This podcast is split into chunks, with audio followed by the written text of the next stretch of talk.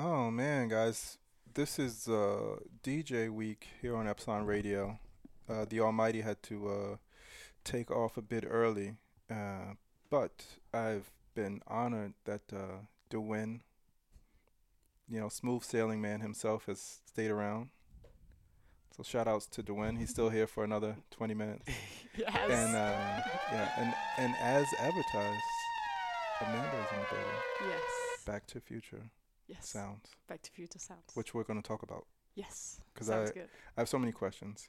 I feel like this whole week, this whole radio station, I've said this a million times and I can just keep saying it. It's all like these satellite people that I know of that I'm trying to get to know directly, you know? Hmm. Who needs Kevin Bacon, you know? I want to be in the movie too. Do you guys know that game? Uh, the five uh, states. Six six stages to Kevin Bacon? Yeah. Yeah, do you know that one, Amanda? No. It's like these uh, college kids in the 90s figured out that if you can follow Kevin Bacon in all of his movies, you can get to anybody in the world. So they play this game about like uh, you start with a Kevin Bacon movie, and then you have to figure out. You'll say like Kevin Bacon and Will Smith, and then you have to figure out the movies to get to Will Smith. Hmm. And it was like this game.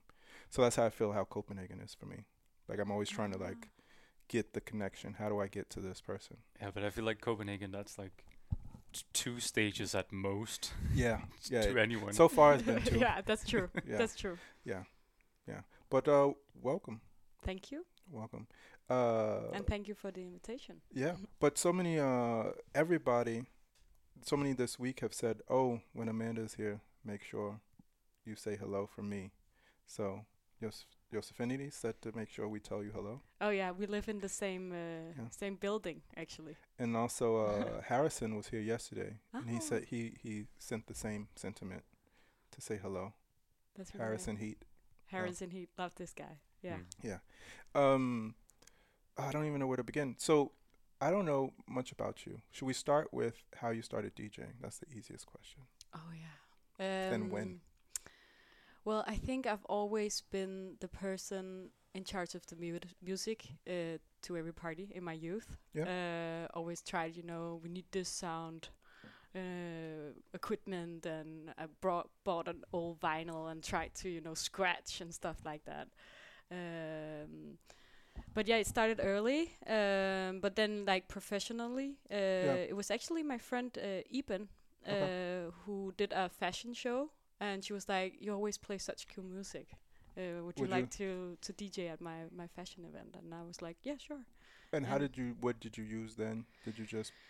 I think it a was a, v- a analog mixer, Okay. uh, and then I think I had uh, CD CDJs, you Yeah. know, the old school CDs where you had to like have all the tracks sorted out before you you burn the on- CDs on, and actual CDs. on actual CDs. and that's old school now. Yeah. yeah. so you really yeah, I mean, definitely. Yeah. yeah yeah yeah. Uh, so that's that was how I started, um, and then slowly, you know, getting more and more like friends to talk and to DJ parties and Yeah. And how long ago was that? Oh man, uh, I think I started professional professionally uh, maybe three years ago.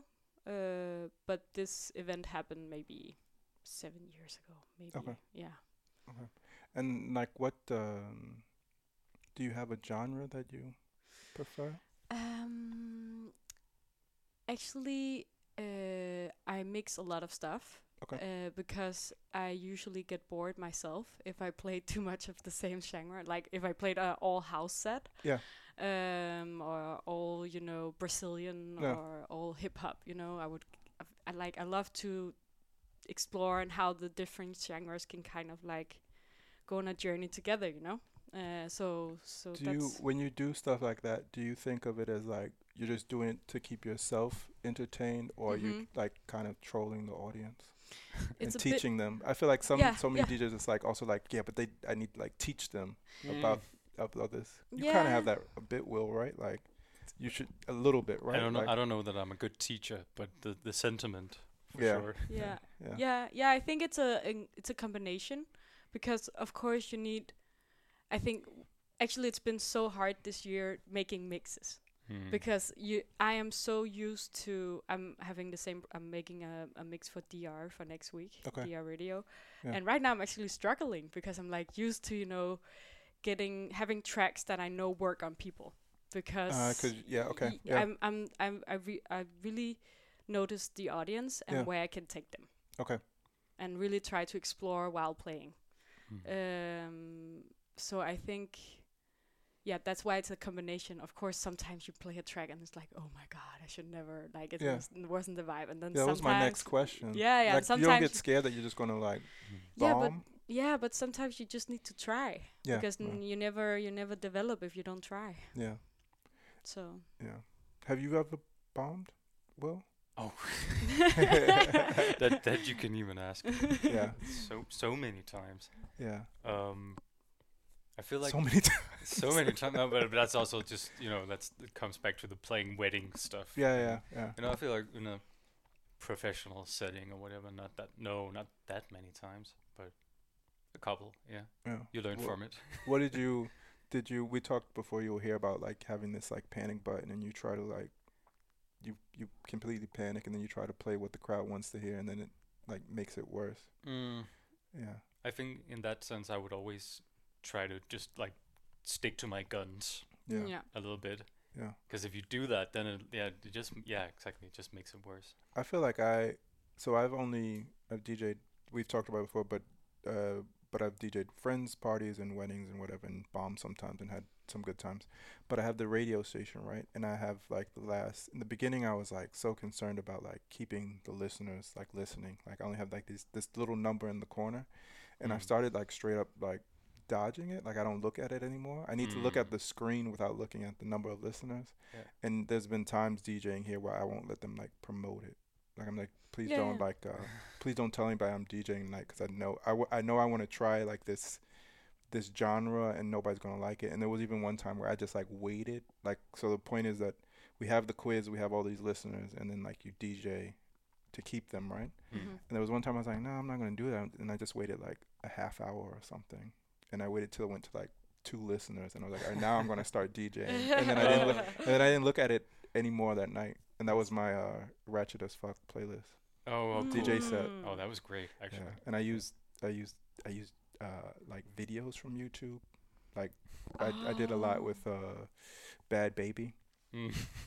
I think I told you this story, but yeah, I used like the clip of her from on Dr. Phil as like my looper, like so to get in between the tracks, she was like my air horn, like catch me outside, like, and then I would go, and then I went to like Megan Thee Stallion interviews, and like, it was so much fun. yeah, that but I w- had to not look at the number because yeah. if I if I if I looked at the number, I would have like stopped. Mhm. Yeah. Yeah, I was listening in on that. That was really Oh cool. God. of what- no, no, I, but it was it was awesome.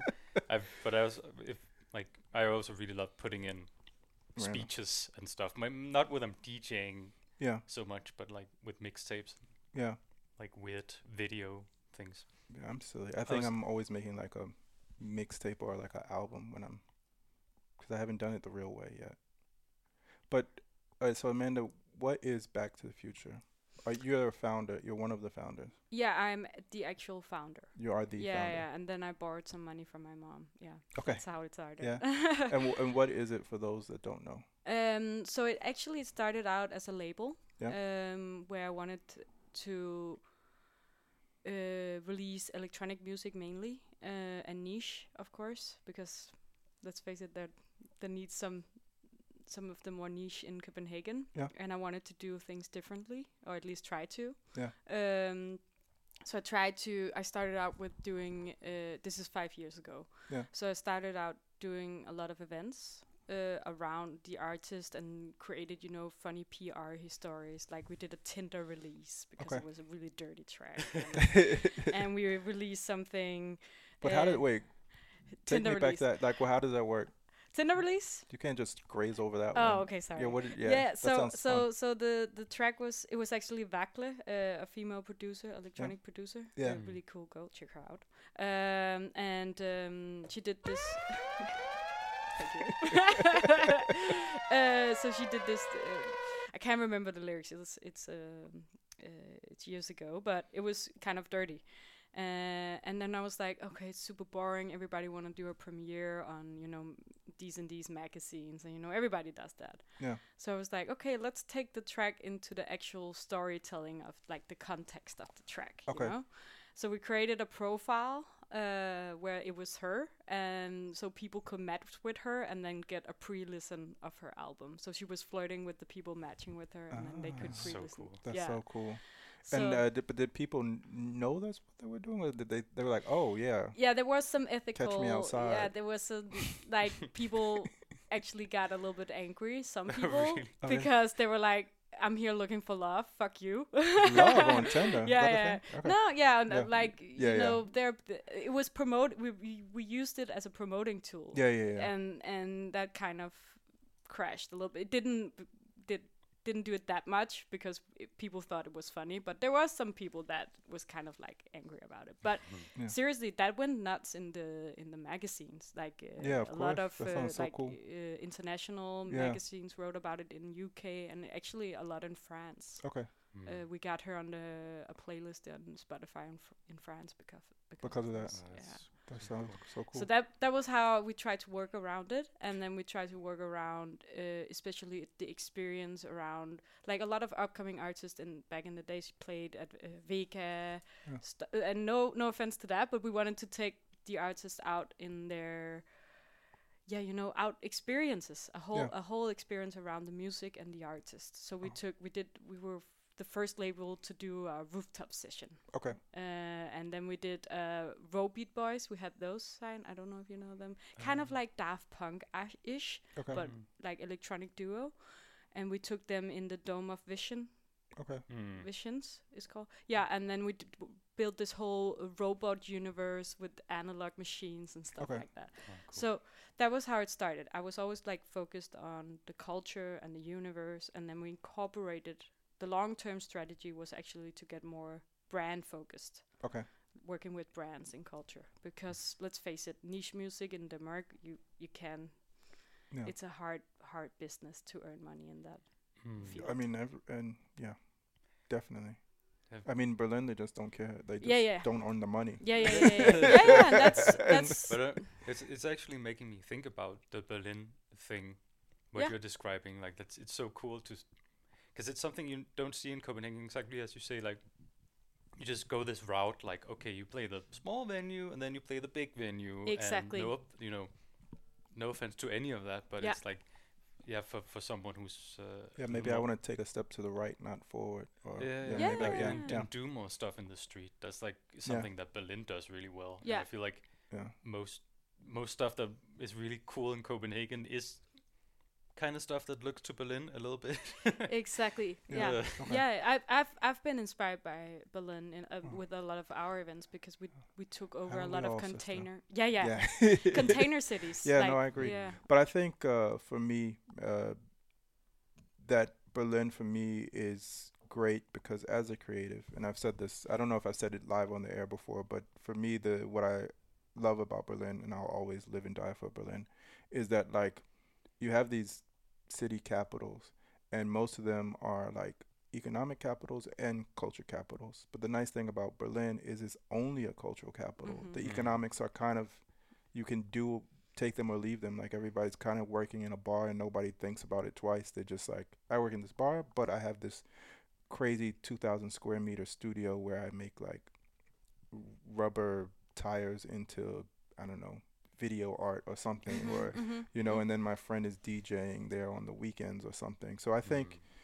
yeah, I completely get it. It's hard to do those things, and definitely that was my re- main reason for coming to Europe, specifically to Berlin first, because in New York it was like working like seven days a week, and then finally getting a studio to make stuff. I was still making visual arts at the time, and just having like ten square meters and like wanting to do more but not being able to. yeah Mm. Yeah.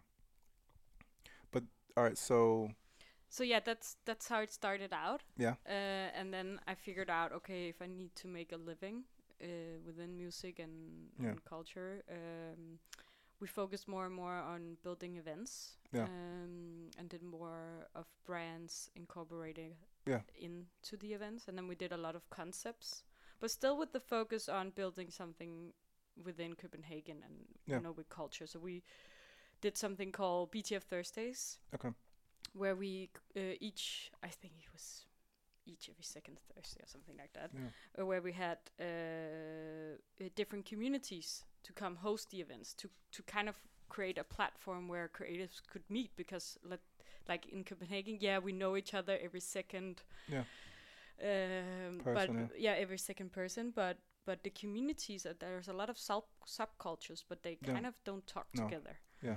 Uh, so that was the aim of that, um, and then we built that up, and then eventually the brands was like, "Hey, you guys are cool. Like, we, can you make us an event?" So we Was there one brand like what was the first brand that you were like, oh, I didn't even know they knew who, what we were doing on this side. This is amazing. I think uh, it's me contacting them. It's Okay. not the other way around, Okay. though. i- In the beginning, and Yeah. especially with new business and stuff like that. Yeah. But where we are now, it's like where we are more this. Um, we're through these BTF Thursdays. We have we built a, a great community with Yeah. a lot of creatives and a lot of community. So we we have a now we call ourselves a cultural lab a- Okay. a platform where we try to you know get different person personalities in and different communities and stuff like that both physically but also digitally And what is like the biggest? What is that transition like from trans transitioning to just being a part of the culture, loving the culture, and then trying to convince? I mean, for lack of a better word, like suits and ties to like that you your your your culture that you've created has value that they should Like, Uh, be a, be partnered in or i think it's taking it it's still a struggle Yeah. because they don't they don't see the value of of of the niche communities Yeah. because those are the different ones they those are the actual that can bring differentiate your brand yeah. towards like the mainstream Yeah. um uh but i think they are getting more and more aware of it i'm i'm getting more and more like understanding of okay we actually see the value uh, Yeah. for example we've worked with a lot of of bigger big brands now and they actually see the value of the work we do. Do you know if there was like a a point at which or a point of emphasis that they were like okay now we can fuck with BTF like now we can mess with them because like now they have this number? Was it like a point or was it just like organically? Organically. Yeah. Yeah um and i think uh, a lot of hard work of still you know doing the follow-up. Beating yeah. Yeah like the follow-up i've seriously some of the brands i've been working on for five years. Okay just standing on Wow. a soapbox Just- yeah, yeah, soapbox just, in front uh, of their door yeah yeah kind be like, like, hey now we did this where you at? And like them Mm. shifting brand managers all the time. And then suddenly you you actually write to a brand manager where it's like hey i understand what you're doing And then did that uh, because actually for me, it's kind of the reason I stopped doing visual arts. It was just like standing on the soapbox wasn't fun anymore, and it was like kind of affecting my artistic output. mm-hmm. Uh, and I to the point where I don't do it anymore. I haven't. And Yeah. this and and in in retrospect, it was good because I wouldn't have gotten to this. And I love this is more what I actually wanted to do is like talk to people and meet them. And I love Mhm. the culture more Mhm. than I love the actual producing the art. I guess Mm. at, Mhm. at at least at this stage in my life. Yeah. And how do you? Uh, and this is for m- me and mostly for people that are going to listen to this who are thinking like, what is my next step? If there is a next step, how do you not do that? How do you s- kind somehow, in generic terms, stay true to the culture or the the the, the brand that you've built with your community, Mm-hmm. um, a- and not tailor it to like a corporation that, or not a corporate, but a, a brand that wants you to do something else. I think what I'm what we're trying to do is being a intermediary. Okay. You know, like uh, being the one between the brands, understanding the brands, Yeah. and understanding the artists. Okay. But we what we do is give the artist a lot of responsibility. Okay. Uh, and that's what I believe is the most au- authentic, authentic, yeah. and um, and that that's what I believe is also gonna keep us being authentic Okay. Mm. and also keeping you know like um giving the creatives their i really give them a lot of space because i really get inspired by just giving them space Yeah. and yeah. sometimes it works sometimes it doesn't sometimes it create like a, l- a Yeah. long process but i feel that's super important that's super cool. Yeah. I, that's like the gatekeeper role. I mean, that's kind of like exactly if in if I take the f- visual arts thing again, that's what the gallery is supposed to do for the artists they represent. Like yeah you stay over there, like collector. You just give me your money, and let them do what they do, and I'll tell you when they're ready to like have dinner at your house or do whatever or even sell you a painting. You Yeah. just chill over here and I'll tell you when they're ready. Exactly. Don't talk to my artist at all. like, you know, Yeah, yeah. uh not that you're doing that, but that's just no, like no, but yeah. but I I think it's also because we as we started as a label and not like a pure agency, Yeah. we kind of got the understanding of how artists work. Yeah. And the value of their work. Yeah. Which I don't think a lot of creative other creatives agencies uh, maybe have, you know. Yeah. Uh, but I think we have a, uh, also to explain to the brands why we're giving them a lot of, of, of responsibility. Yeah. Mm.